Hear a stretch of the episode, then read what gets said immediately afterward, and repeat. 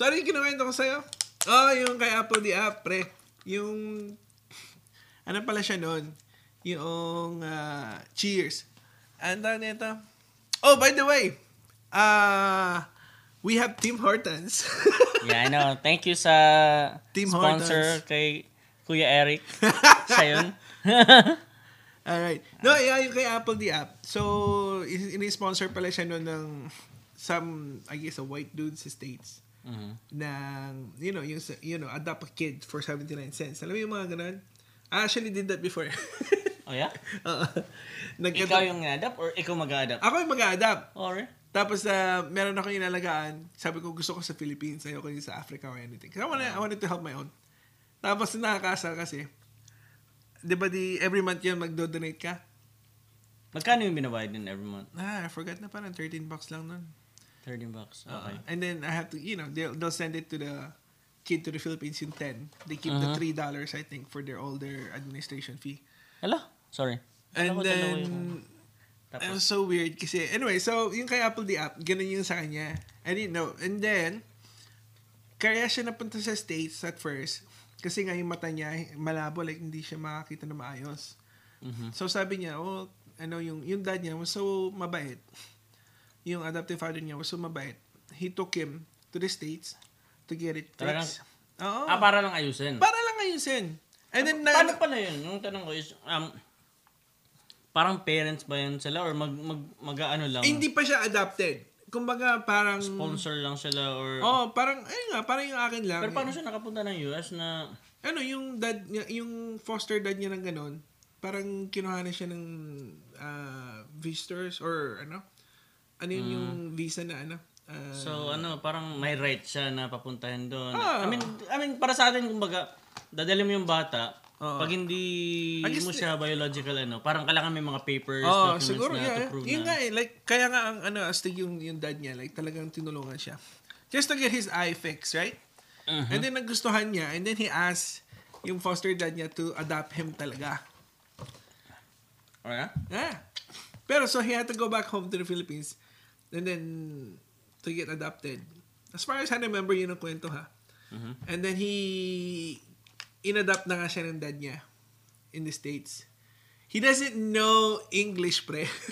Well, kahit nga tayo.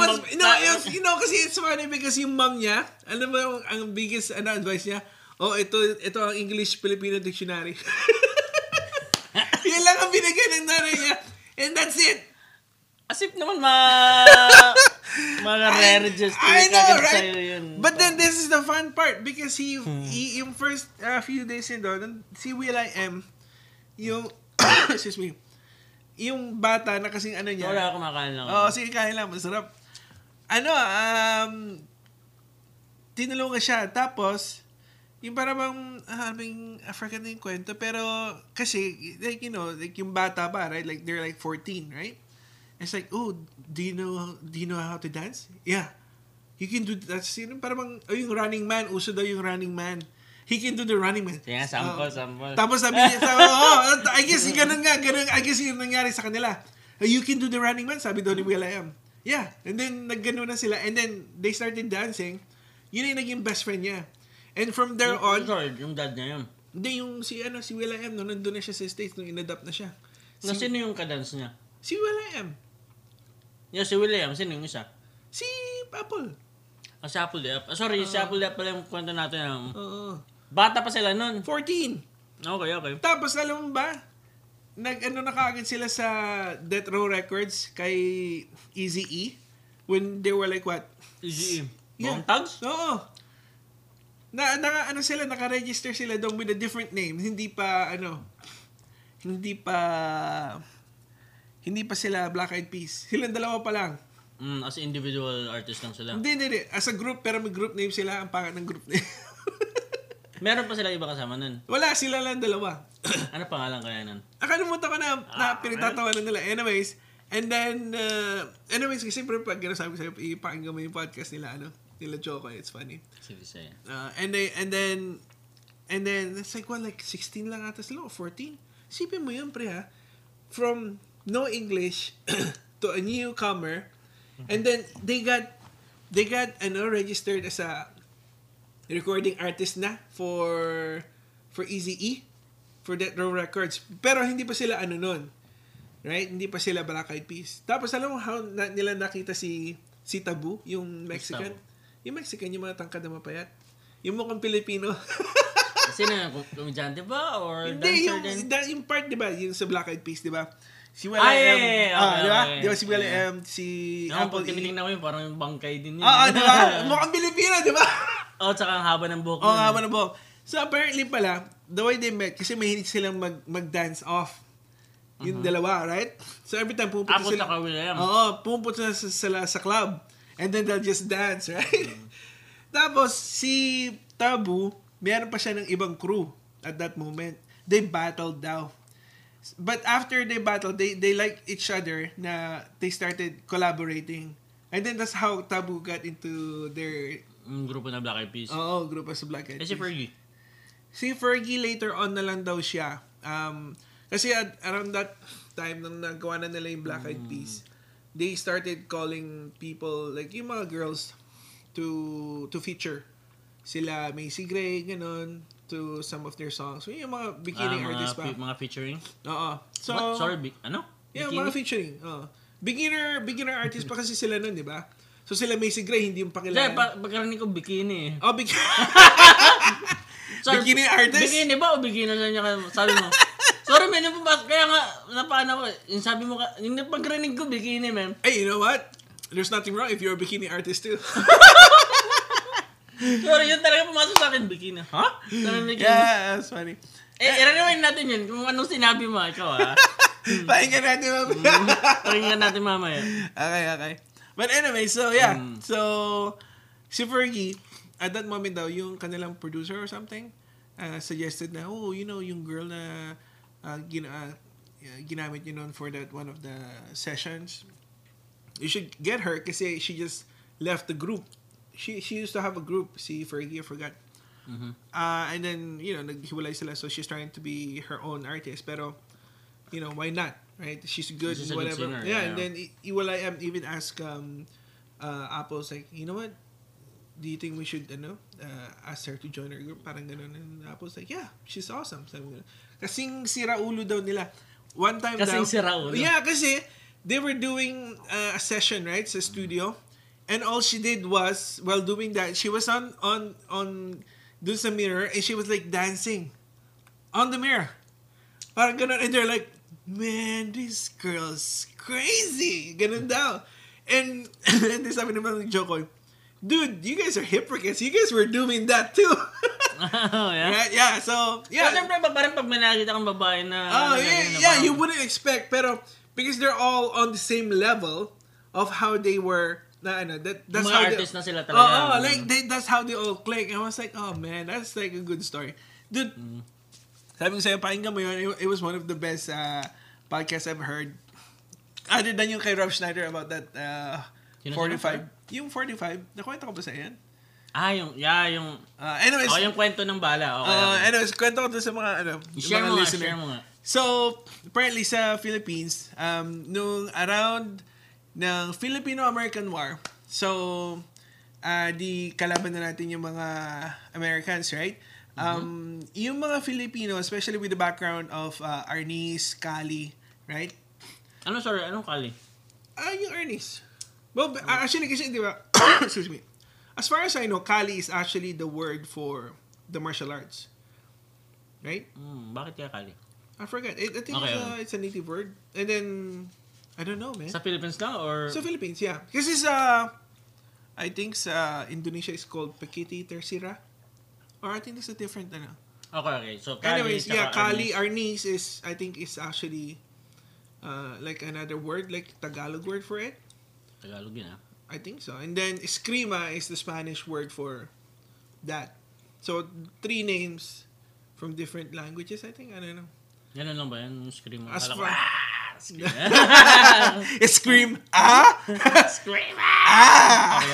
Tapos Eskrima. Yeah, so anyways, yung mga may mga background na ganun daw. So anyway, syempre, yung bala nun is 38 lang. 38 caliber bullet, right? So yung mga Pilipino, pag tinatamaan, buhay pa. Tapos sumusugod pa rin sila. Eh, gaya ng sabi ko sa'yo, di ba? Yung napanood kong Heneral Luna. Oo. Sabi ko, holy cow, ilang beses siya pinagbabaran. Yeah. Anyway, yung kunikwento niya is tungkol sa kung bakit naging 45 yung bala. Yeah. Compared to yung mga previous na bala dati. Yeah, dahil yung kunikwento niya ngayon. So, yeah, so because, bakit naging 45? Yeah, kasi nga hindi nila mapatay right away yung mga Pilipino na pag tinamaan ng bala, sumusugod pa. They're like, what the F? They're still coming. Right? And then may ano na, may sibat na, may bayoneta pa, right? So sinusugod pa rin sila. So then they're like, okay, palakihin natin yung bala. Hopefully they'll die. And then that's how 45 caliber bullets was made. It was because... Yeah, because of the Filipinos, man. Ganon tayo katigas. Ganon kastig ang mga Filipinos. So, to those listeners, I heard that from Rob Schneider. Thanks, Rob Schneider. So, ang kulit nun na. Yeah, man. Kasi nung napanood ko rin yung Heneral Luna, yun nga. Yeah, di ba? Ilang beses ang pinagbabaril, di ba? Tapos, yung kinamatay niya hindi pa bala. Sa itak pa. Yeah. Sabi ko, it's so funny, right? No, I think. So, bakit? Kung ganun din naman yung mga baril dati, kahit gangster ka pa, okay lang, like... Yeah. Pero I think naman kasi, like compare mo dun sa mga sundalo natin dun, mostly were farmers. Yung mga no combat experience. So, I think the ones who actually survived had more like yung battle-ready people na meron ng experience sa combat, yung mga martial artists natin, yung mga arnistadors. Pero ini-imagine ko, gano'n kaya kalaki yung mga Pilipino natin dati, no? Hindi rin din siguro malalaki yung mga yun. Hindi, yung isipin mo, sa bagay, yung dating Pilipino hindi malaki. Pero yung generation, nung sumakop yung mga ibang bansa sa atin, may mix naman na tayo. Siyempre, may mix na tayo. So, siyempre, medyo lumaki na rin yung mga titignan katawan. Yung Pilipino ka ba talaga? Yung, alam mo yun, like matanggal. That's true. So, pero yung dating soldier, mga maliliit siguro yun, no? Pero hindi, alam mo kasi 'di ba ang ano kasi sa atin ang strict sa Philippines is ano. You know, I never greeted everybody. How do we greet ba ang ating entrance pre? Mabuhay to the Triple O podcast. We totally forgot. But anyways, welcome to the Triple O podcast. OOO, our own opinion. So we're just gonna talk about anything and everything. And kung ano lang isip namin, yun lang pag-usapan natin. Anyways, chika lang. Yeah, to continue, tayo na ito. No, kasi diba sa atin, mixed tayo, actually. Even before the Spanish came, right? Excuse me. Makati yung ano ko. Tapos yun pa ako nag-inom. Anyways, gusto mo lang ng lemonade or something? No, man. No, okay lang. This is good. Okay. Yeah, so before yung mga Spanish conquistador came, they were already mixed, right?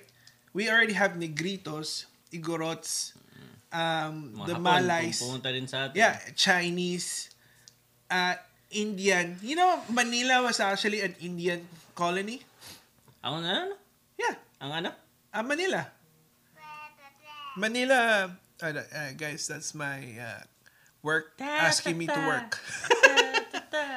Yung iba namin video, din. Pinag-usapan din namin yung sa Transylvania. Hotel Transylvania. Akala ko yung sa hotel ng mga ano. Oh, yung movie. Yeah. Transylvania. Blah, blah, blah. Anyway. Yeah, okay, so it's already mixed. And then yung mga taga-Jakarta came over when they're... I forgot yung kingdom nila na it was already run over. Then they moved to the Philippines. Mm-hmm. Yung balangay. Alam mo yung balangay na ship? Yung mga barko na malalaki. Mm-hmm. That's how they came over to the Philippines, right? Sabi ko, makikinig ako sa Araling Panlipunan eh. So old and classic! Yun yung topic natin, diba? Yung mga high school, pumasok ka sa Araling Panlipunan. Okay. Yeah. Alam mo, nakabahag sila. Yeah. But yeah, I was pero hindi ako yung yung tipong yung studious talaga na bata. Alam mo yung bugoy-bugoy lang. Oh, please, we all are. But then kasi for me, I like history. You know why? Because it's like for me it's easy to remember because it's like a story. It's like reading Moby Dick. It's a story. It's a story. It's It's like Lord of the Rings. And then, you know, that from Lord of the Rings fiction naman too much. I know. No. I like it, but yeah. But some people like mga fiction na mga stories. Pero sa akin kasi nga, like I said, like history is actually just reading like a story, right? I mean, it is history, and it is basically a story. So it's easy for me to like remember, especially the ones that I like. You know, like sa atin, I like yung ng Philippines. Alin? Our history, because not a lot of Filipinos know about our history, like even before the Spaniards came. No, kung pag-usapan natin yung history ng Philippines, mahababang kwento yan. Tatanungin pa natin ang mga guru natin na hindi ko alam kung alam nila lahat. Oh, I don't think they do. Kasi even for me, napakahaba ng kwento nun eh. I mean, tsaka tayo mga Pilipino, we're basing our knowledge sa books na available sa atin. It's not like, and it's not like complete. Different versions ng kung tatanungin natin yung mga kalalulahan natin, iba-iba yung mga versions nila. Kasi kung sino nung publish ng ganito, ng ganyan, ganito lang yung story nila. Which is yun ang tinuturo sa atin. That's true. And going to the topic pala, napaka-complicated yan kasi tayo mga Pilipino, kung ano yung, kunwari sa politics, diba? Kung anong gusto nilang malaman lang ng mga Pilipino, yun lang ang tinuturo. Mga, and that was so bad for us in the 90s. When, until now naman. Yeah, no, I mean, yeah. Kasi in the 90s when the yellow came in power, man, they changed our history. Napunta na tayo dyan sa so politics. Bad. Okay, malapit na yung election. Election na ba? Well, yeah, man, may yung mga senator na ganyan. Senators. Okay. Yeah, well, napaka-complicated ng, yung sa government na yan. Well, how good are you with politics?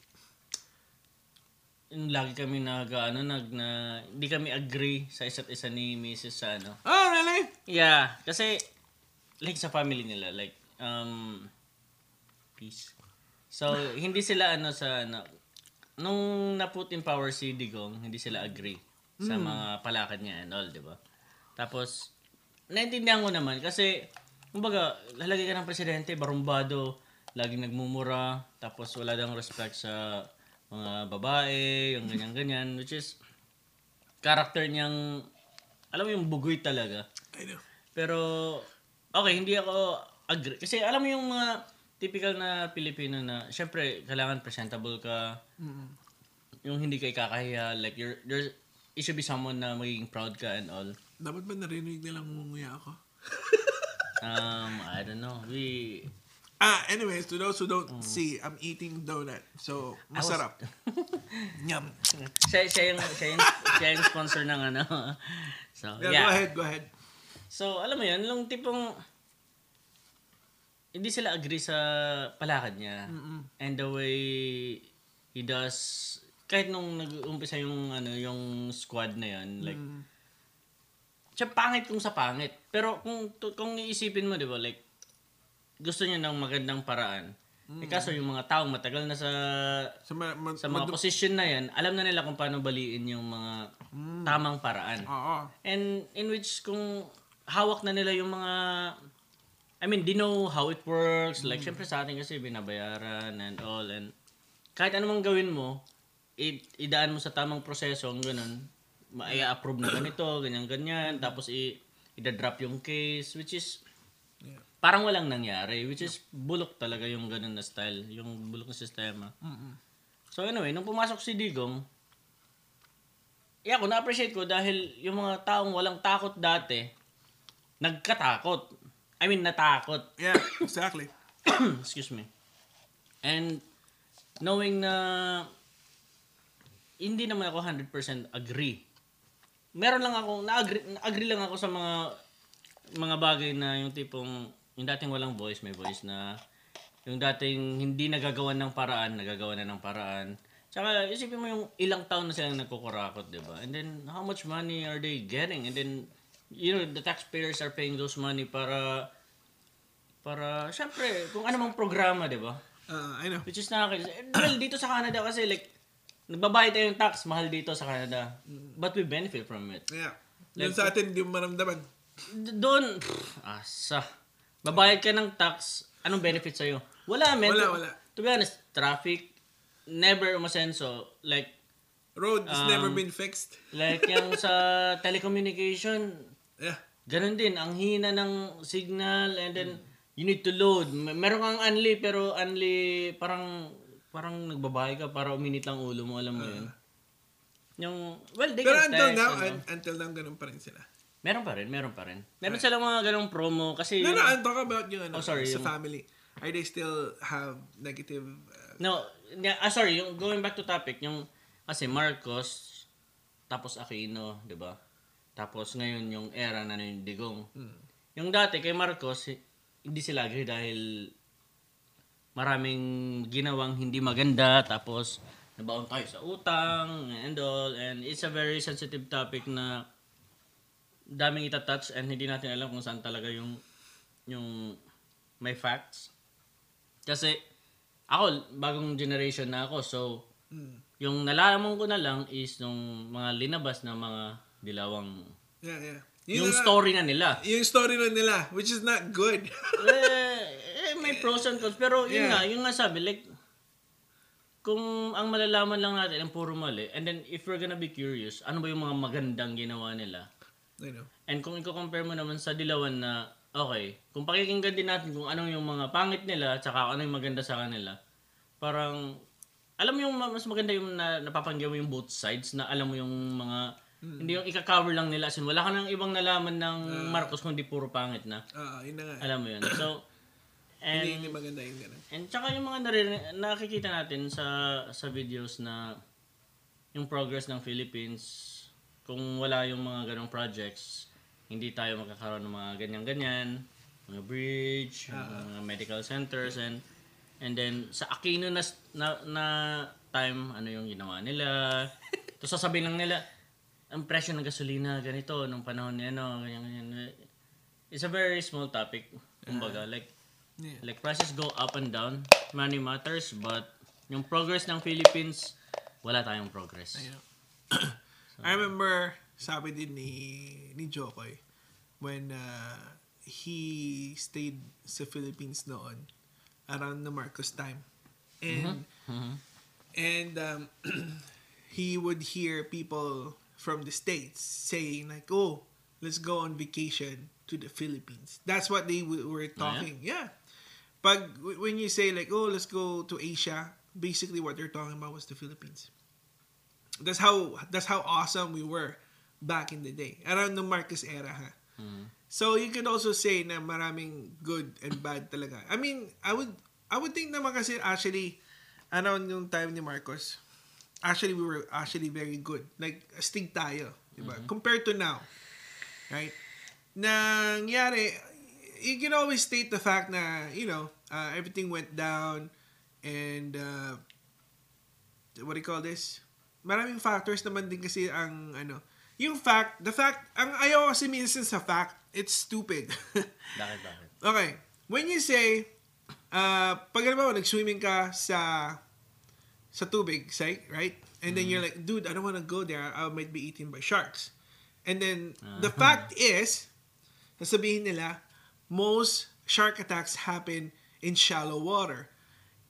But then if you think about it, dude, isn't that obvious kasi people are in the shore. There's a lot more people in the shore. That's why there's more attacks on the shallow water. Duh! So it's the same thing when you say,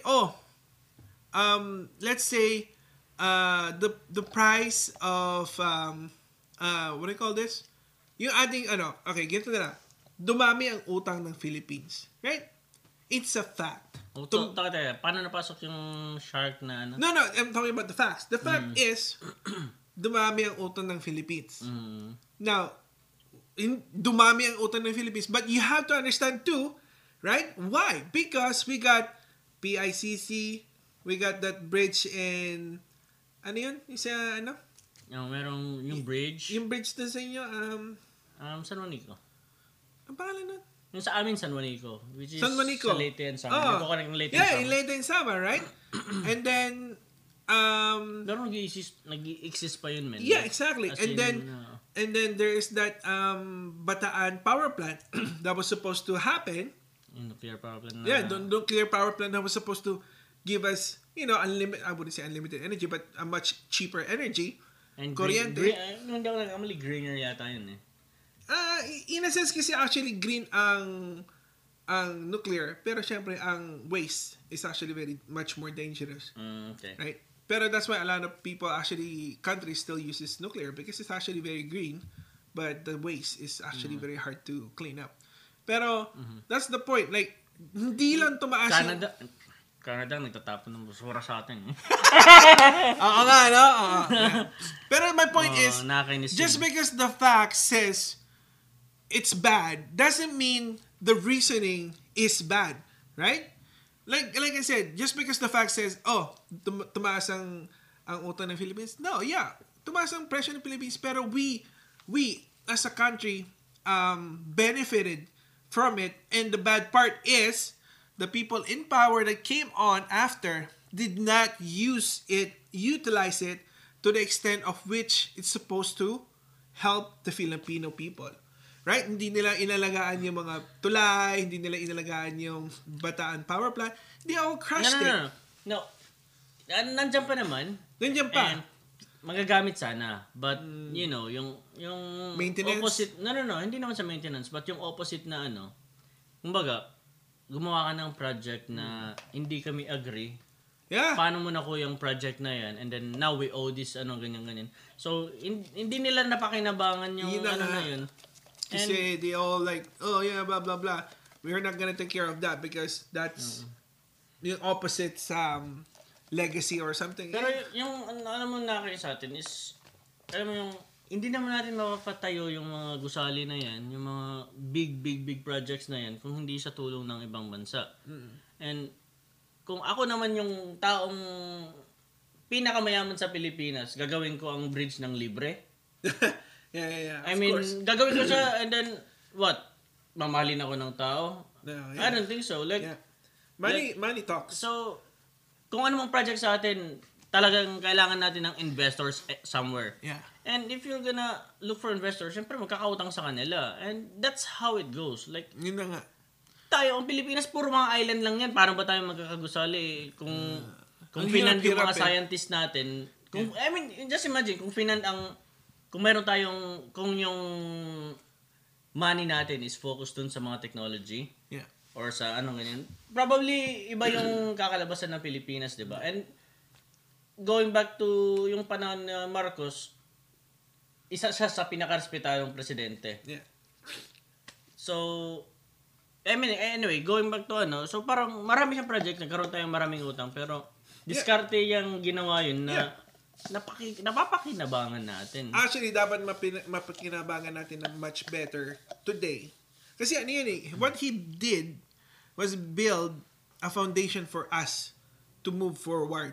Yeah. And then, paano bayaran yun? Yun yung ibang topic naman dun. Oo. Well, ito nga eh. Alam pero sabi nila, binusa naman daw kasi na Marcos, yung mga pera. Okay. Ito ang issue ko dyan, ha?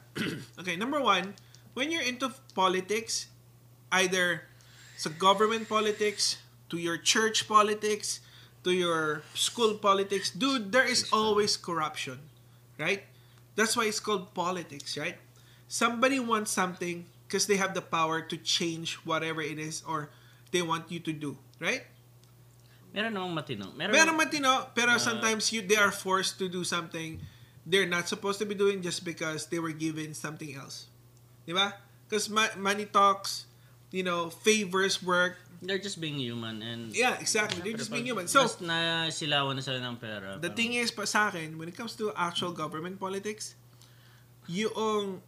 the benefit for the people, the country, should outweigh yung kinukuha mo na binubulsa mo. Now, kung mas malaki ang binubulsa mo than napupunta sa tao, that's when I question you as a politician na parang, dude, you're not doing your job anymore. Then say you kay Marcos, sure, hindi mo pwedeng sabihin hindi siya nangutang because he is a politician.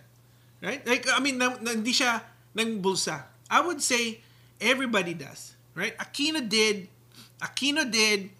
and Erap did. Yeah, kasi dalawang Aquino na eh. Okay. Ramos did, Eh, sino pa yung isa? Si Makapagal, obviously did. Gloria, yeah. They all did. Who did it? Even the ones before Marcos did. Right? They all took money and binulsa nila. The thing is, how much did they actually put back to the country for the people? Yun. That's the question you need to answer. How much did they actually give back? Right? Diyan sa topic na yun talagang... That's a big question. May pero, simpleng maliit na critical na yun ang nagiging mali na naging normal na. Yeah. Na, ba't ka magbubulsa? Yeah, I know. Pero I mean kung isipin mo, dahil natanggap na natin na nagbubulsa, so mali na talaga yun. Oo. Sa part na yun. Isipin mo yun sa isang counter ba yun na nung nalaman nila may corruption, tanggal na sa serbisyo. Sa atin, makukulong na, VIP sa loob ng kulungan, tapos, I know. So bad. Andun lang sila, physically siguro, or house arrest. Pag alam mo yung pag nakakasuhan na, may sakit na ako, naka-wheelchair na. I hate that. I hate the stupidity. Kasi nga, yun na yung mga sistema nila, kung paano nila baliin yung mga... I know. Mga lawyer nga, maraming magagaling na lawyer sa atin. Yeah, kasi nga alam nila how to play the game, right? Like, alam nila paano baliin yung mga... Pag may sakit ka, ganyan, which is stupid. Anyway, makukulong sila, and kung gaano katagal man yung sentensya sa kanila, ganun katagal yung sakit nila. Pero operational pa rin yan, ha?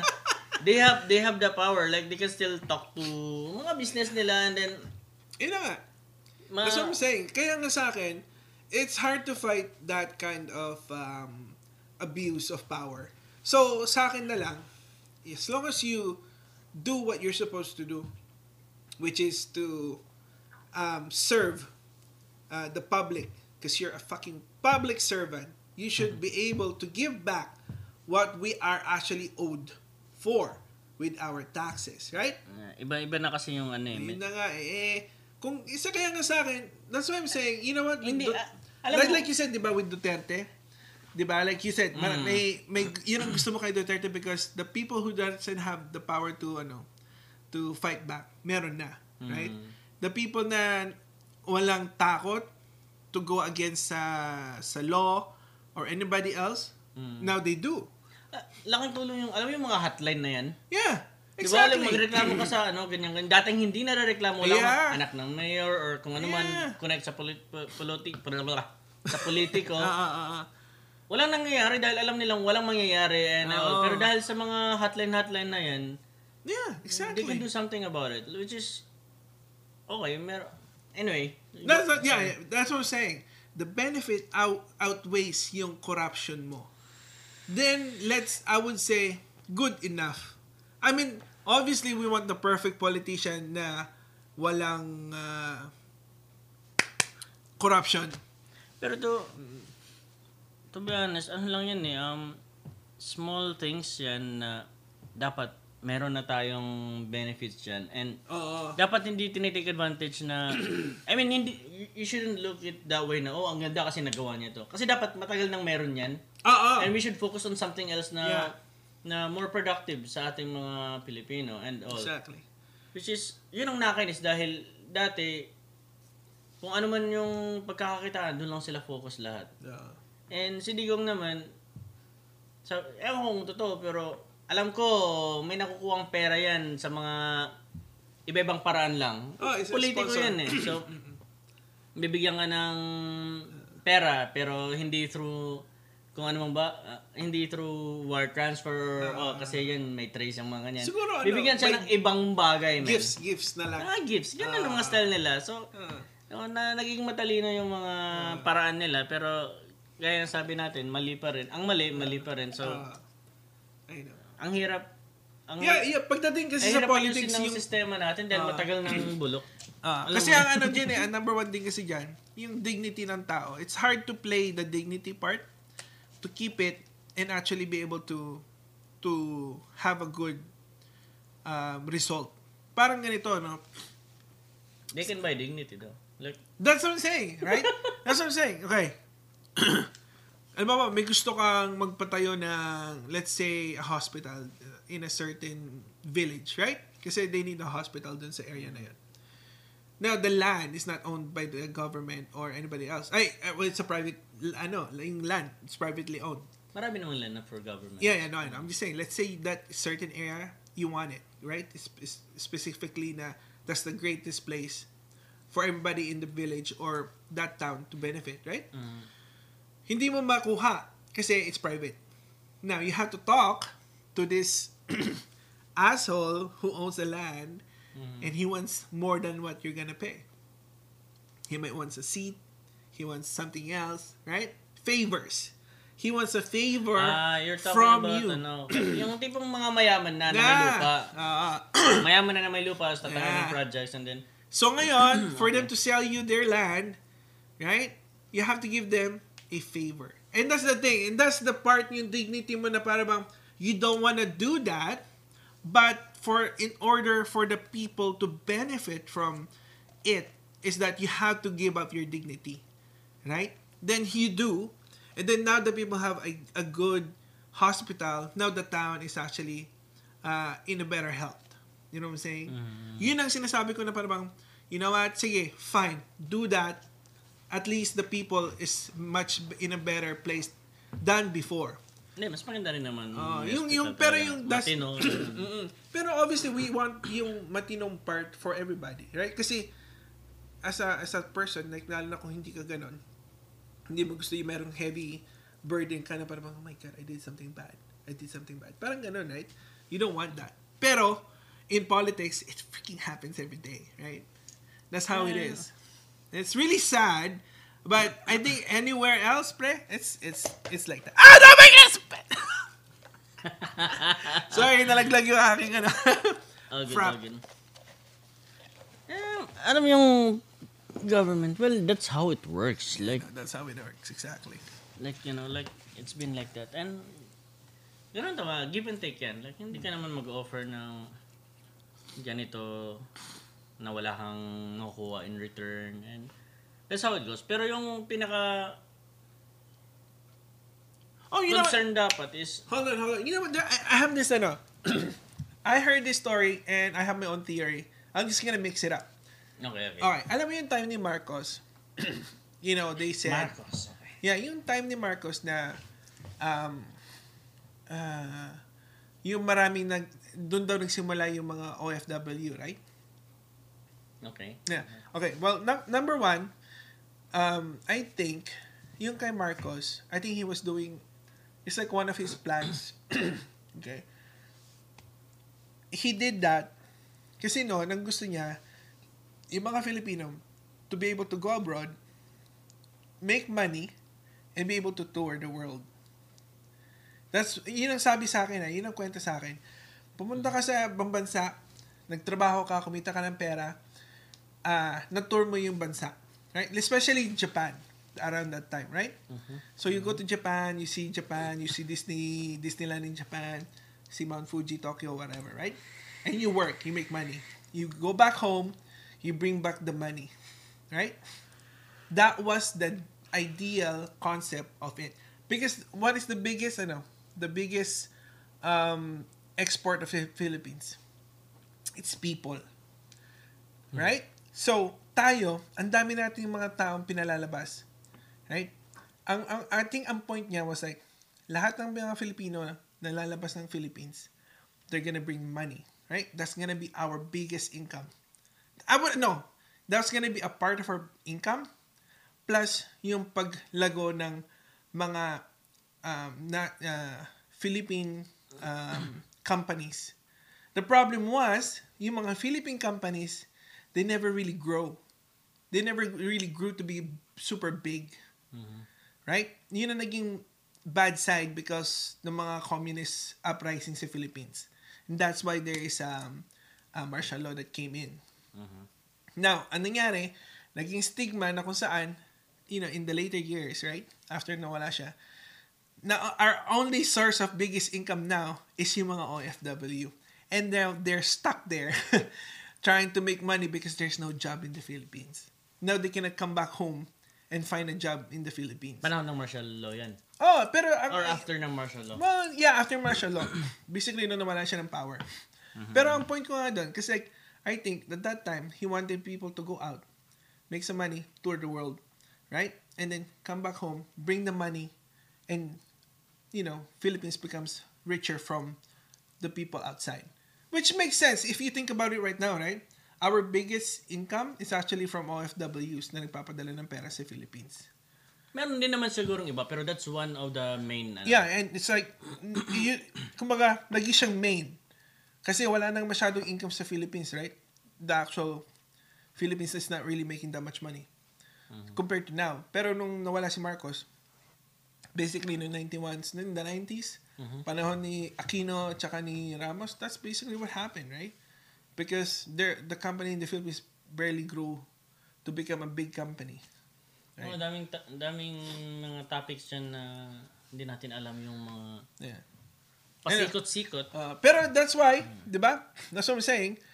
Nung around that time. Pero kasi kaya nga yung theory ko na ganun. It's like, it makes sense if you actually look at it in the long run, how his projects came to be and what it could be in the long run. Plus, you know, yung parang mga end result ng ibang stuff. Anyways, it's just my theory. Baka isang paraan lang ngayon na isang paraan para magamit mo yung education mo. Exactly. Kaya parang masyadong trabaho sa atin. But not mainly para mature yung ibang country. Yeah, no. Kumbaga side na lang yun. Side, interest. Yung parang, I was able to go see. Pero that's sad, you know. Like, kung, alam mo yung education natin, parang nakakainis siya in a way. Dahil hindi tayo nagkakaroon ng mga ibang klaseng mga course na magagamit natin related sa kung anong matatayong gusali sa atin. I mean, kung merong barko. Kung merong barko na gagawin, so kailangan ko ng engineers. Mga sa engine or sa sa mga design, ganun-ganun.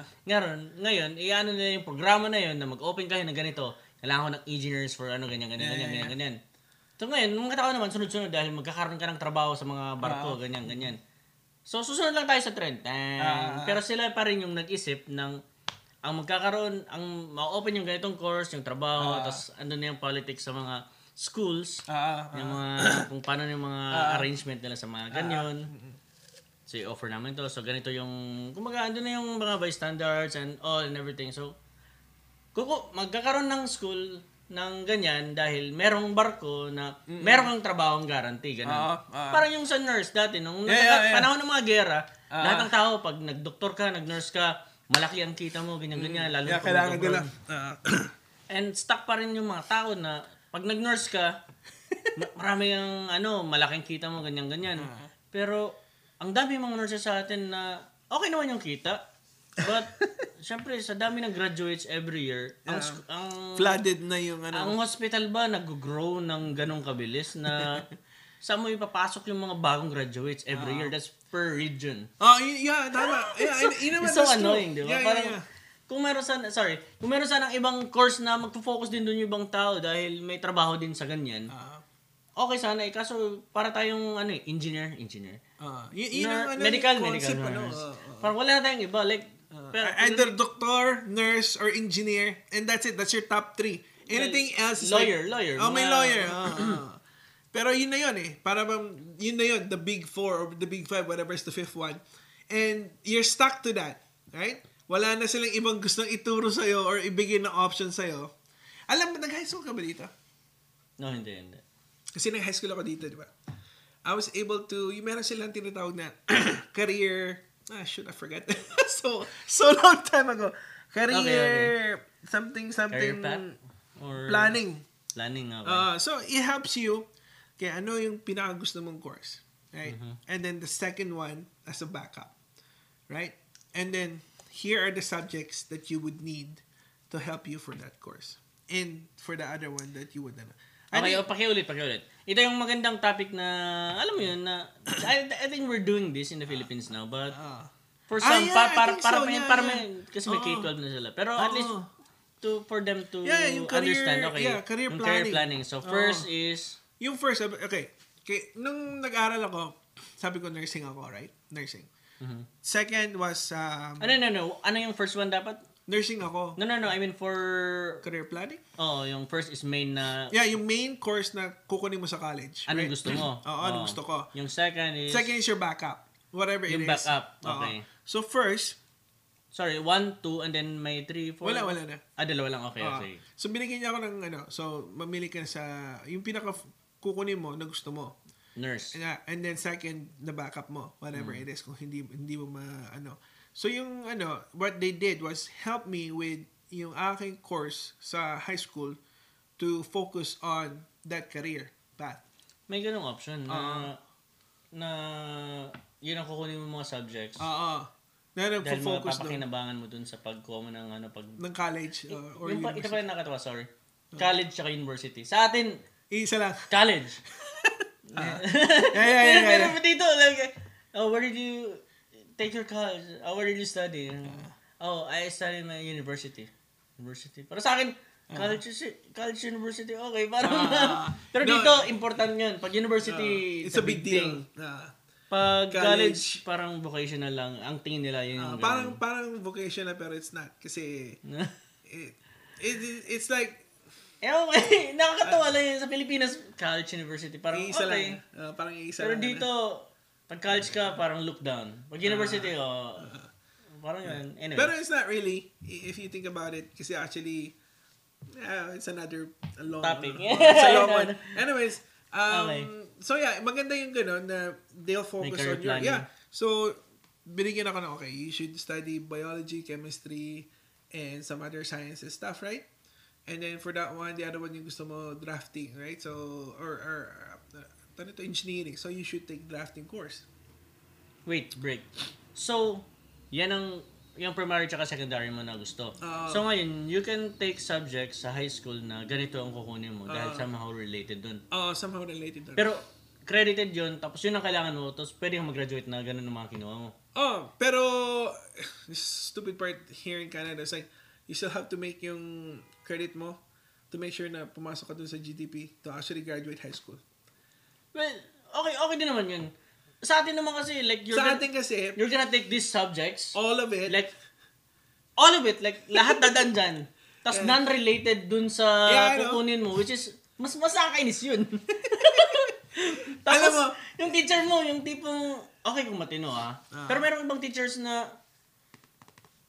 I don't know if they're doing their job properly. Tapos yung tipong, ibabagsak ka pa minsan, papahirapan ka pa, tapos akala mo ito yung pinaka-importanteng subject. Because they don't want to do their job. It's not the career path that they wanted to be a teacher for some stupid-ass kids, and now they're like doing it, and they're like, whatever, I'll fail you because I don't like you. Yeah, na-experience ko na yan. Pero that's kind of annoying, di ba?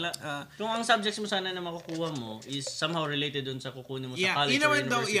Kasi di ba meron ng hanggang grade 12 sa Philippines. Parang hindi sa akin yung pera. I mean, yung pera sa atin, hindi katulad dito sa Canada na librang high school mo. Maliban lang gusto mo private, then you're gonna pay for that. But sa atin, babayaran mo yung mga ganun. And then, kung nasa public ka naman, yung tipong, ang tingin sa public, talagang mahirap na... Hindi, kasi ano man, pero, sa atin yung public, actually, it's good if you're actually... If they spend money para paayusin yung mga public, sure. Yeah! Tsaka, ilan ako sa Manila, pero it's so crowded, man. It's not even fair. Kasi it's public. Yeah, it's public. It's like, you have like 50 kids in one teacher. Dude, that's not fair. Yo! Ito. Yung anak natin, di ba? Nagkakilala pala kami dito dahil sa preschool ng anak namin. Yeah. So, ilang classmates sila? 10 or less than 15, right? Yeah. Less than 15. And they have two teachers. Yeah, exactly. And sa tingin nila, kulang pa ngayon. And minsan, 3. That's 15. I know, right? Sa atin, isang teacher. How can you... Pero that's what I'm saying. Like, that's why they cannot do their job correctly. Like, because they're bombarded with like, what? 30 to 50 kids. And there's only one teacher. And they have to do all this, you know, it's time to check all your quiz. It's time to check all your tests. They have no break. Yeah, napaka unfair sa mga, para sa akin, unfair sa mga teachers. I get it, yeah. Like, some people are looking for a job. Yeah. But, pwede namang dalawang teacher. Let's say, assistant yung isa. And then, she's gonna help you with, yung i-prepare man lang, or ganyan-ganyan. Kasi if you're gonna talk to the kids, and then you're gonna do something else, then i-prepare mo yun, and then, sa time na nagpa-prepare ka nun, like, things can happen sa mga kids. And then, pag walang matang nakatingin dun, doon nangyayari yung mga hindi natin ina-expect, diba? So, So, kung nasa Pilipinas natin, hindi natin iisipin to na kasi yun ang normal. Yun ang average na nakasanayan natin. So, pero ngayon na dito sa labas, parang isang teacher, pero pag nasa elementary na, isang teacher, maraming kids, okay lang dahil disiplinado ng mga bata. Pero, alam mo yun, yung tipong... It's too much though, I find. Like, they have support. They have support. If they're gonna run a show, ano kailangan nila? Kailangan ng crew, ganito, ganyan-ganyan. They use the kids, sino may talent, ang ganyan-ganyan. They help each other. But sa atin, kung sino yung coordinator, siya na bahala, and then everything. Volunteer. Yo, ikaw na lang yung ano, mag-ano, ganito, ganyan. Yeah, ay, naku, nakakasal. Alam mo yun, yung tipong, yung mga bata sa atin, kung mahilig sila sa, kung ano mang ginagawa nila, like, dancing, or tulong sa backstage, like production, and, like, if you have interest, then, alam mo yun, parang, kumbaga, parang naging resume mo na rin na, alam mo yun, na this kid is so talented for a young age. He's helping us do with this and he's very fast learner and, alam mo yun, yung tipong bata pa lang, andun na yung passion, andun na yung ano. Dapat, meron tayong mga ganyan na i-develop yung kid na yan, ganyan. And then, they should. Pero kasi nga, they're too bombarded with so much stuff. They can't focus on it, right? That's the sad part. Especially ang dami may talent sa atin and you don't get to see it, they don't get to actually enhance it with limited what I would say courses, subjects for it, right? Like, you know what, this is the thing too, like I actually like yung nangyari sa akin sa Philippines when I studied almost all the subjects when I was in high school. No, kasi alam mo, like there's so many people who doesn't know about the law of gravity, the law of this, because it's part of physics, right? Did you take physics ba nun, pre? Yeah. Diba? Now, if you think about it, these people who thinks the earth is flat, it's because they never studied physics, right? Because they never... No, that's why importante yung mga ganun subjects. That's what I'm saying. Hindi man siya related sa kukunin mo, but... Pero in the world kailangan itself... Kailangan ng basic knowledge exactly. Dun sa mga ano. So sa akin... Mumukhang tanga ka naman. No, earth is flat, man. Because my mind or my eyes... says everything is flat. I don't see any curve.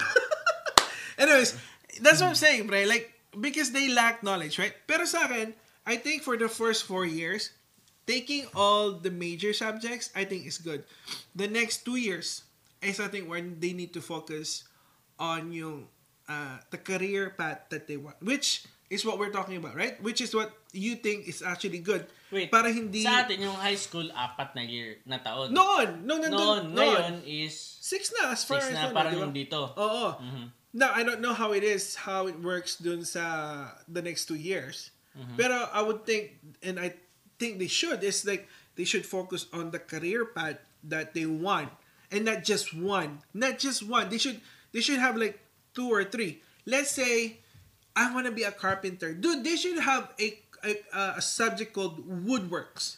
Dito pre, meron woodwork. I wanted to do it, pero I didn't have enough time because I have to finish all the subjects that I need to pass.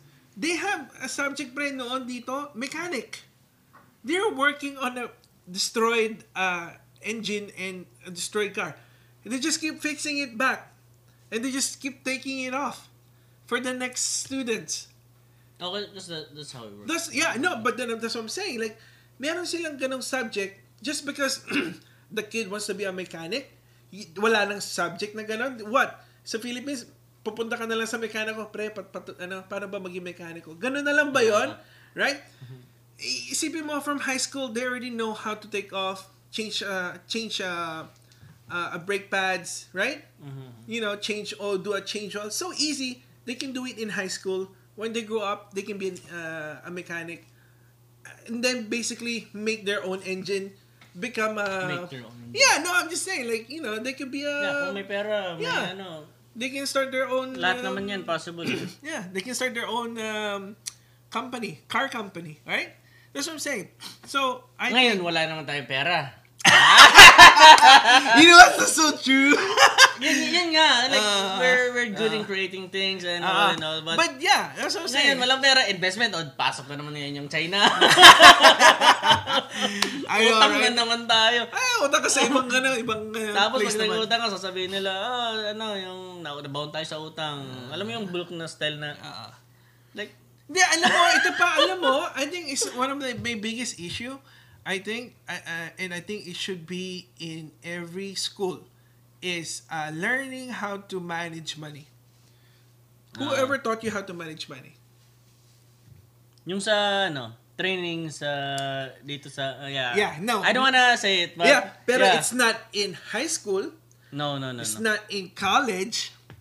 They set you off to the real world. And the real... No, they can... Okay, ganito. Ang tingin ko dyan na, hindi nila ituturo sa high school yan. How would they make money kung lahat ng tao alam hawakan yung pera? Yeah, but that's... They take advantage of it. Like, isipin mo yun dito sa labas, when the kid reach 18, mag-move out na sila.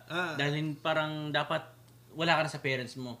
And you know what's the sad part sa ganyan is 18 yung bata, natututo palang maintindihan yung mga bagay-bagay and then hardcore na sa school and then putting them at the real world and then how they manage their time, their emotions and lahat-lahat. And syempre, pag poor ang knowledge mo sa, okay, matalino ka sa libro. Yeah. Pero poor ka sa, sa street, hindi ka street smart. Hindi ka street smart, yeah. So, paano ka okay, ito yung isang story na mga, yung iba nag-aaral sa university, di ba?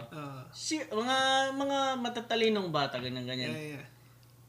Pagdating sa labas, man, hindi ko alam ang gagawin ko. Yeah. Hindi sila magaling makipag-talk sa mga tao. Yeah, their social interaction is so weird, right? Yeah. Tsaka, pag naghahanap sila ng work, they're so entitled na, I'm really good. I'm really...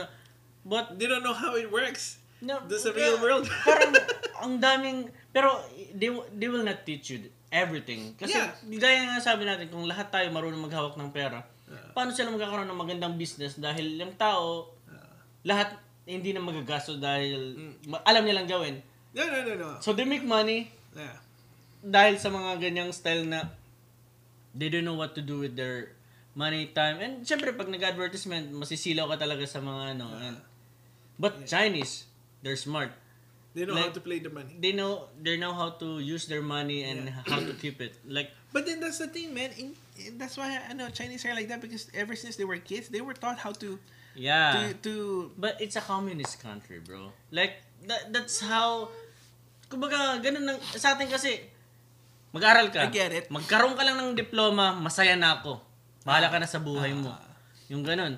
Okay, madaming graduate ng mga nurses and all, tapos nagko-call center, hindi related. Dahil masaya lang ang magulang mo na may diploma ka.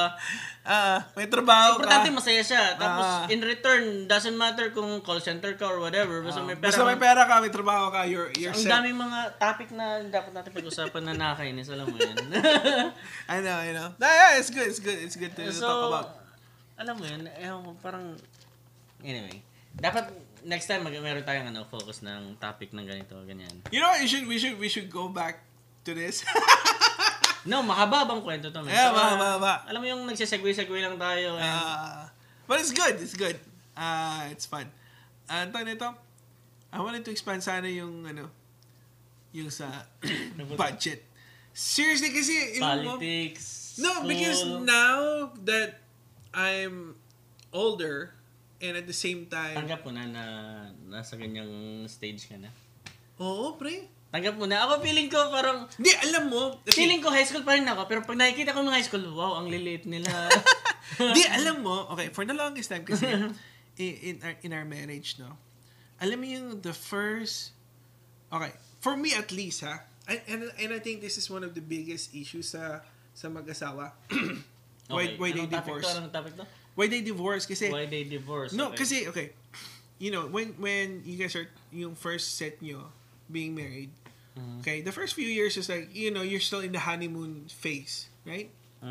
And then, a kid comes out, right? You guys love it, all of that, right? 100%. Maybe you get another one, and then maybe you get another one, whatever. The point is, somewhere between there, from the kid, all the way to whenever, okay? Merong feeling na kung saan para bang you don't wanna grow yet. Para bang ayaw mo pang mag-move on. Sino ba yung, sorry, yung sa parents na stand? As parents. Okay. Where the parents are. Girl and boy. na parang I cannot accept na I'm a dad, I'm a mom.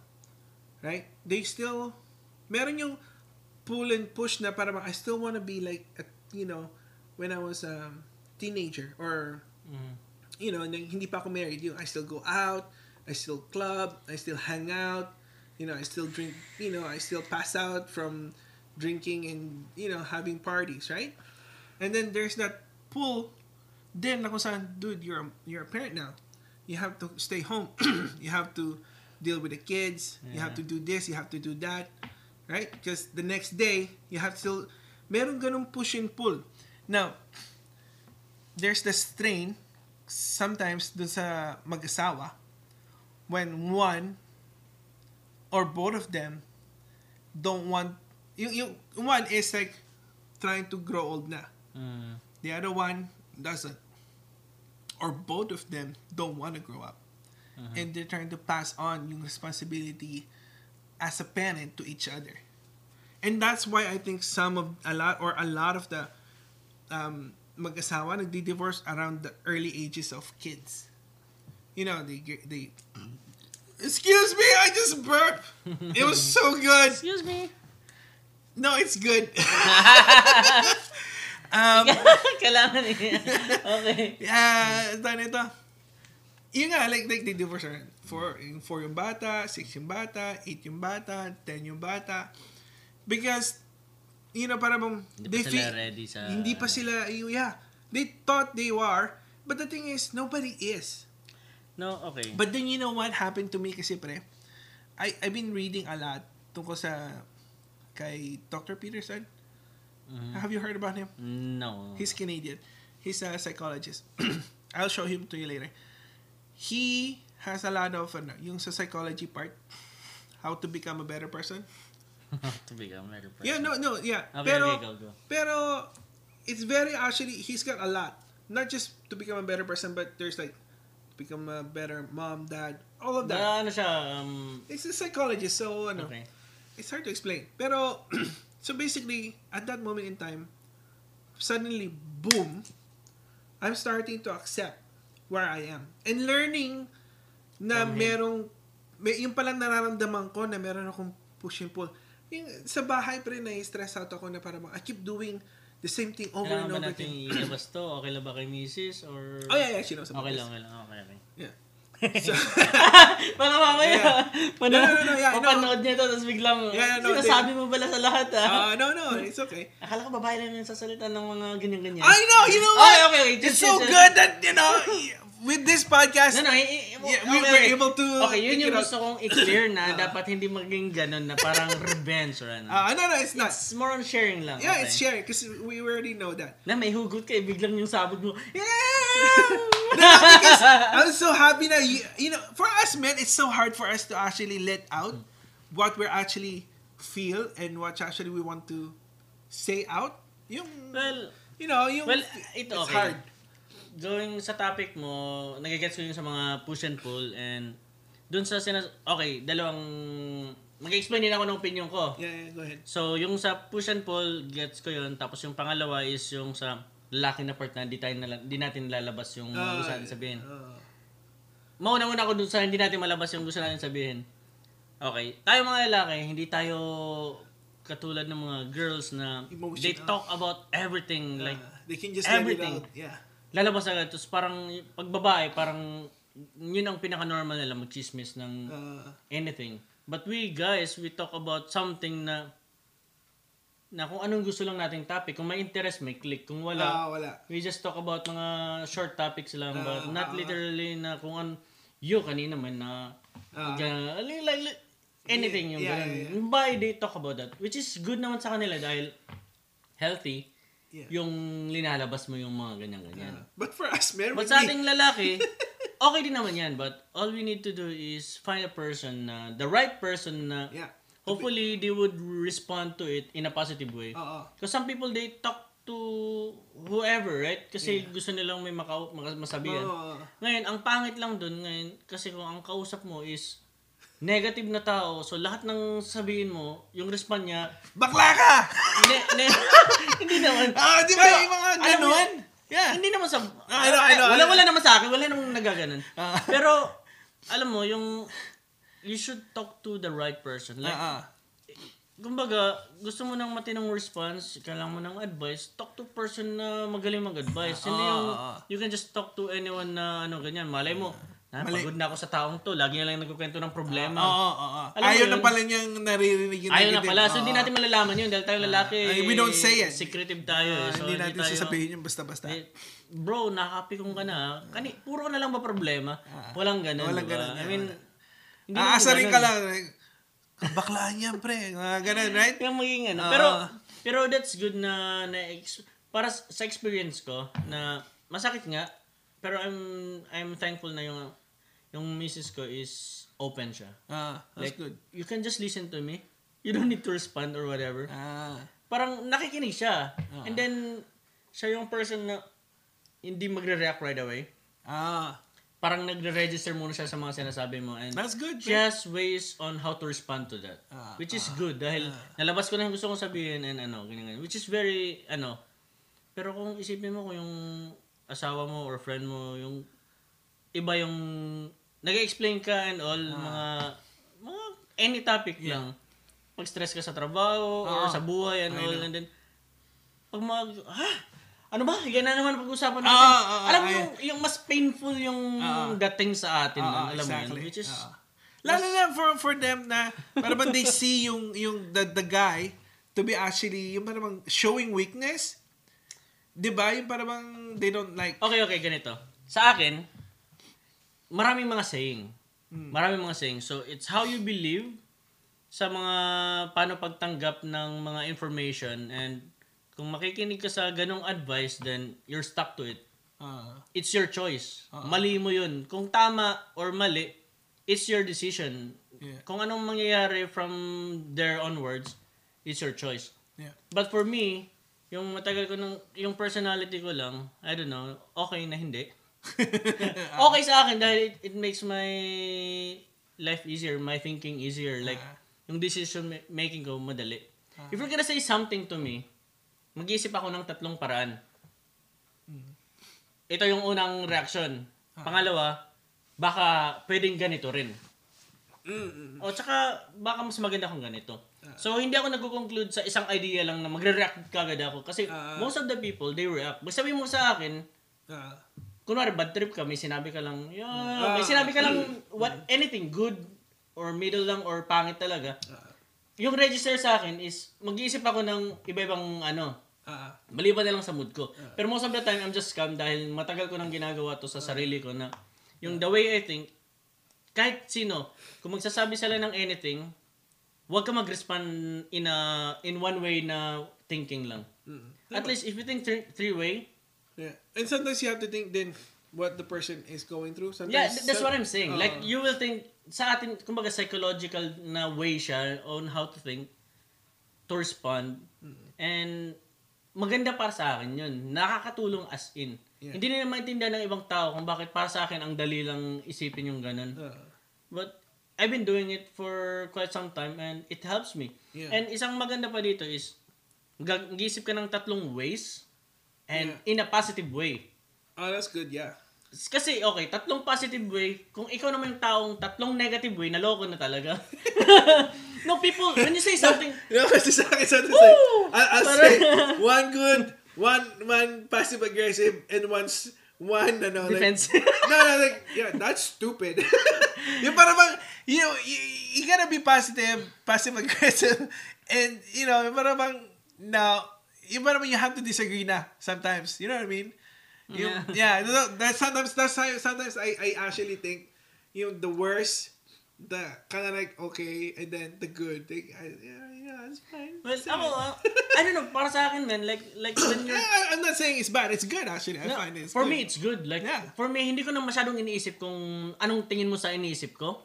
But I know how to react to it, and it makes me feel better na na-handle ko yung mga any objection, rejection, mga approach, anything like like they've been I don't know, curious sila sa akin na at a very young age I can mingle with young, mid, and then old. Yeah, same here. Yeah, so diba? So I mean if kung bata-bata ka lang talaga, it's hard for you to mingle with the old people kasi antayin mo lang sa kanila ganyan. Oldies. But in my, when I was in high school, I can mingle with any stage and yeah, same here. Any topic and parang game. Game ako, parang yun yung parang naging, siguro naging street smart ako sa mga bagay na yan na, na naging advantage ko yung to interact with people. And you know what? That's you know what? The same thing with me. In high school, I used to hang out with the higher class. Yeah, kasi actually you learn much more. Lalo na sa talk about street smart, pre. They'll teach you what not to do at some place, right? Mm. That's how you learn because they already done it. And now that you know, when you go there and yung group mo na same age as you, you're like, dude, how do you know this? It's because I hang out with much older people. and I am able to hang out with them. Diba? Yung parang I'm okay with them. Pero kasi, no high school naman, any younger, hindi, it's not the same age pa eh. They're stupid. No, yung mga bata kasi mas bata. Pero yung much older ka na, let's say, nasa 20-something ka na, right? That's more okay yung much younger. And then a little bit older, right? That's a little bit more. Pero no high school, yung teens compared to 20s, yung gap dito is so far off, right? Yung kung halimbawa 18 ka at ang gusto mo ka-hangout ay 14, that's off. Like yung gap, right? Malayo. Pero yung 18 to say like 22, 25, that's kind of like close. They get to deal with you. Parang ganun. Nakakatawa yung mga ganyan na no? I mean, well, naging street smart tayo sa mga bagay na yan. So, which is our advantage. Not all the kids experience that. That's true. And going back to our topic pala is, yung nga sinasabi ko, sa lalaki, di natin share, di ba? Yeah. So, yung isasabi ko naman sa push and pull, dun sa sa husband and wife na sa kids, bakit sila nagdi-divorce and all, is, they were just in love. They were just in love. They were just enjoying love. Yeah. They were happy with their company. And merong tawag dun eh. Like, yung sa first, second, okay. Third, magiging, that's without kids. Mm. Kasi, minsan, happy ka, masaya ka, ganyan, ganyan, ganyan. Tapos, magdi-decide kayo na magpakasal. Kasi sa atin, yung traditional natin na the way we think is, hindi kayo pwede magsama. Ang less kasal kayo. Oo. Okay? Yan sa... yan is sa Pilipino. Classic! yan is sa Pilipino. Sa puti, iba sila. So ngayon, okay, kakasal sila, magkasama sila ng bubong. Ngayon, magkasama na sila. Yung lalaki pala or yung babae pala is strict sa gamit, sa pag-arrange, ganyan. Ilalaki naman is yung...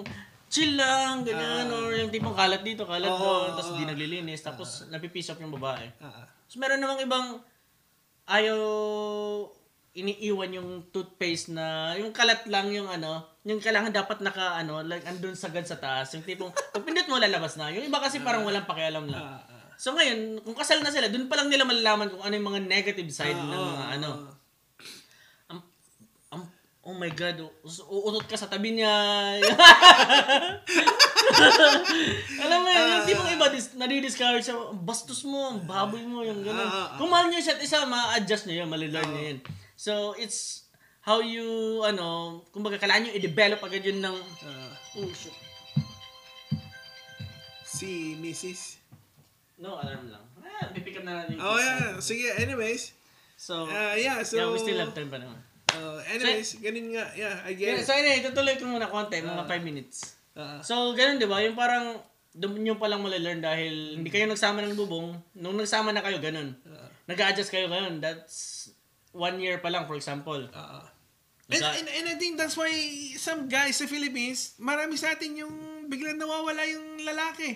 Right? Parang nawawala. Okay, yung, alam mo yung mga kwento na, may yung daddy ko or yung tatay ko, iniwan kami nung 2 years old lang ako. Because they weren't ready for that responsibility. Kaya nga, dahil masaya lang sila sa pleasure and gano'n. Yeah. So that's without kids. Yeah, that's without kids pa. Sa atin, family, na tayo. So pagdating naman sa kids naman, meron tayong adjustment naman sa part na yan. It's a very sensitive topic, pero if you're a family-oriented, you won't, I would, okay, ganito na lang. Pag, when you start a family, at least maging open ka sa mga possibilities. Yeah. Hindi lang, no, forget about your passion and and dapat meron yung standard mo. Oo, yeah. You should you should like parang kailangan mag-adjust ka rin, alam mo 'yun? Yeah, exactly. Like kung paano ka nung single ka? Paano ka nung may boyfriend, ay may girlfriend ka na? Paano nung bagong kasal kayo? Before kayo ikasal, kasi magpapabait ka pa niyan. Ano, seriously, are you gonna show your your hindi pa character sa harap ng family na before kayo ikasal? Di ba? Yeah, kasi meron naman, nagka-cover sila. Ngayon, pag kinasal naman nila, meron pa yung honeymoon phase eh, di ba? Yung honeymoon phase. Pa yun. Hindi ka pa masyadong nagsisimula ka na. Loosen it up! Loosen up here! Loosen up there! So, ayun. Yung tipong, meron mga ganung stage. Pero, in my opinion, parang, dapat, dapat flexible ka sa lahat. Mahirap, but, if you're open to, kasi, mag-aasawa ka na, magkakanak ka na, so hindi na pwede yung paano yung single ka. Oo, exactly. Hindi na paano nung may boyfriend-girlfriend ka pa lang. So, in my opinion, yung amateur at pagiging mature, hindi masasabi sa age. I've been debating with my coworkers about like how mature. I can see old people na amateur pa rin mag-react. Oo, exactly, yeah. Which is so annoying. Like, if tinuturo sa school na, if you're in this age, you should know the values. If you're in this stage, dapat ganito ka na mag-isip. Like, you know better. Yeah. But, iba, sakit, man. Like, it doesn't kick in. Nasanay na ako ng ganito kasi yung lifestyle na trabaho, na ganyan-ganyan. So, nasanay na siya. Dapat ganito na yung reaction ko. Which is, nakikare niya sa labas, sa loob ng bahay. Which is, para sa akin, okay. Tapos, maghihiwalay yung asawa, malalaman mo, they're na mid-age na or medyo malapit na sa late age. Tapos, it's sad na maghihiwalay sila sa ganyan. Kung baga dapat nagsasaya na kayo. Kung pwede mag-retire ng maaga, you should do it and then enjoy life, you know? I don't get that too. It's like, you just wasted like half of your life. No. At the same time, it's like, and then you're just gonna leave that. It's how you think. It's how you think. Yeah, like, of course. Like I said, kung sa akin kasi, kahit sa trabaho, I think things ganong ways, three ways na laging positive, dapat. Laging positive. And then, kung ano man sabihin ng isa, kasi yung ibang tao, parang tipong, pagtingin sa'yo, parang may kasalanan ka na. Meron naman ibang plastic lang, hi, hello. Pero pag talikod mo, ano naman. Lakas magsalita sa likod, no? But, ito ang natutunan ko, don't take everything seriously. And, it will be easier for you and then just react to kung ano man yung pinagdadaanan nila. Okay, baka may problema siya or talagang mataray lang siya or talagang bastos lang siya or talagang kung ano man yung character niya, you don't need to go to that level and then just think about what you're doing and then kumaga, be professional and then interact to people. Hindi yung mahawa ka dahil bad trip siya, na bad trip ka ngayon.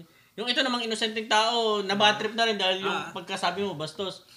Yung alam mo yun, yung tipong parang chain reaction na But if you're gonna take it positively, okay, ignore baka okay. That's good. And then pa lang, tuloy ka lang sa kung anong ginagawa mo in life and then, kumbaga positive lang, huwag kang magpadala and that way kung positive ka mag-isip, positive ang reaction. Exactly, yeah, kasi like I said, you know, nobody actually knows when yung parang feeling mo na hindi ka okay, na parang you still want to do yung parang I still want to mingle, parang ganun, kasi may mga ganun tao eh. Okay, sa topic naman na ganyan is dahil they've been staying. Dahil yung sabi ng parents, sa bahay ka lang. After school, go straight sa bahay. Huwag kang mag-boyfriend, huwag kang mag-girlfriend. So lahat, babababang, keep. Hindi nila learn yung mga ganun. So, yun naman ang mga late bloomer na tinatawag natin na tapos, school, high school hanggang college. Tapos, nung naka-let go na sila, okay, ready na ako magka-girlfriend. Ngayon, in love siya, ready na ako mag-asawa. Ngayon, nag-asawa siya. Hindi niya pa na-experience yung mga kung paano yung mga downside and, you know, he wants to, ngayon, or he or she wants to experience. Doon niya palang i-learn yung Parang kumbaga, yung na-learn mo na dapat nung high school, doon mo palang i-learn nung may asawa ka na. At may anak ka na. Which is very sad. Yeah. Like, or may anak ka na. And it's like, dude, it's like, you're doing that now. It's too, That's the sad part. I wouldn't say naman mali niya, pero at the same, kumbaga, he was dealt with that cards, diba? It's kind of like sad na yun na nangyari, pero... No. Every stage, in my opinion, every stage, may maturity tayo, may immature tayo na stage. Pag di mo nadaanan yung mga... Parang libro yan. Parang study yan. Pag-aaralan mo paano maging ganito, ganyan. Lahat yan. Parang libro, parang pinag-aaralan mo lahat yan. Hindi lang by the book. By the book is para lang may knowledge ka about yung nangyayari sa paligid, ganyan-ganyan, magtatrabaho ka, and basic knowledge sa kung paano mag-survive sa mundong to. And then, on top of that, meron din emotional, may psychological, may financial. Yeah. Lahat yun, kumbaga, important topics yun na i-learn mo rin. And hindi yan lahat ituturo sa'yo. And ang parents mo, alam ba niya lahat ng paano mag-isip ng maayos, paano mag-react ng maayos? At the same time, at that age, it's not the same. Lahat, diba? I mean, from nagmamature pa lang yung isip mo. So, you're gonna learn those baby steps. Pag di mo nadaanan yan, ang natutunan mo lang is yung libro lang, smart ka, matalino ka, ganyan-ganyan. But emotionally, you're weak. Yeah. Holy cow. Yeah, I know. Ibang ano naman yun. So, kailangan mo pa rin i-learn yung part na yun. So, kung hindi mo ma-learn yung part na yun, when will you learn it? That's sad. Kung late ka na mag-start na. Late na.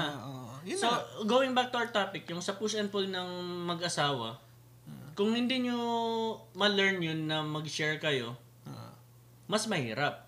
So, it's more, you should be open na kung ano yung nafi-feel mo, ganyan. Like, open lang talaga kayo. And then, from there, mag-a-adjust kayo. And then, okay, so anong maganda natin gawin? Ganyan. Nahirapan ako. Yung iba kasi din, when you start talking about it, especially the guy part, when the second, pag-usapan natin, bakit ka ganito, bakit ka ganyan, then the guy doesn't know how to say it.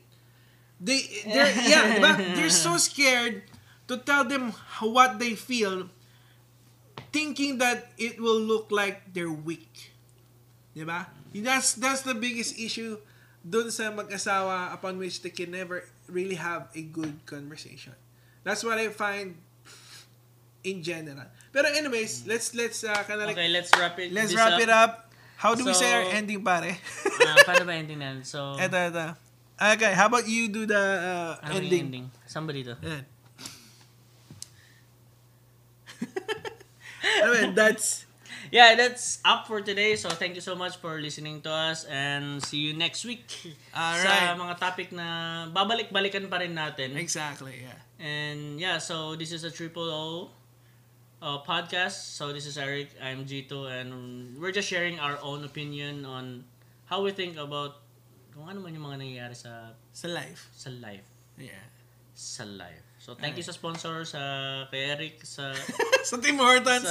Dude, that was good. Yeah, the donut and the coffee. So, yeah, next week ulit. And thank you so much for listening to us. And till next time! If you like our topic, follow us. And, yeah, that's right. Follow us. Yeah, so, bye-bye lang. And chika-chika lang. Chika-chika! We're gonna think of kung ano mang ikagaganda ng ginagawa namin. And in the future, yung masasali yung ibang tao sa conversation. Man. Yeah, exactly. That'll be good. That's our future plan.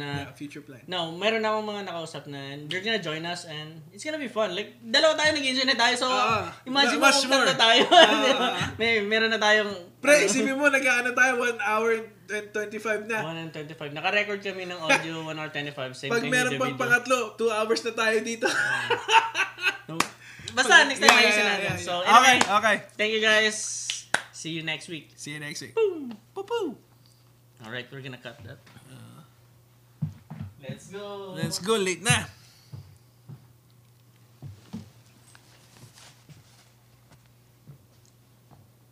Tapos na-delete ko agad, no? Okay, clear yung anak, okay? Yeah, let's go.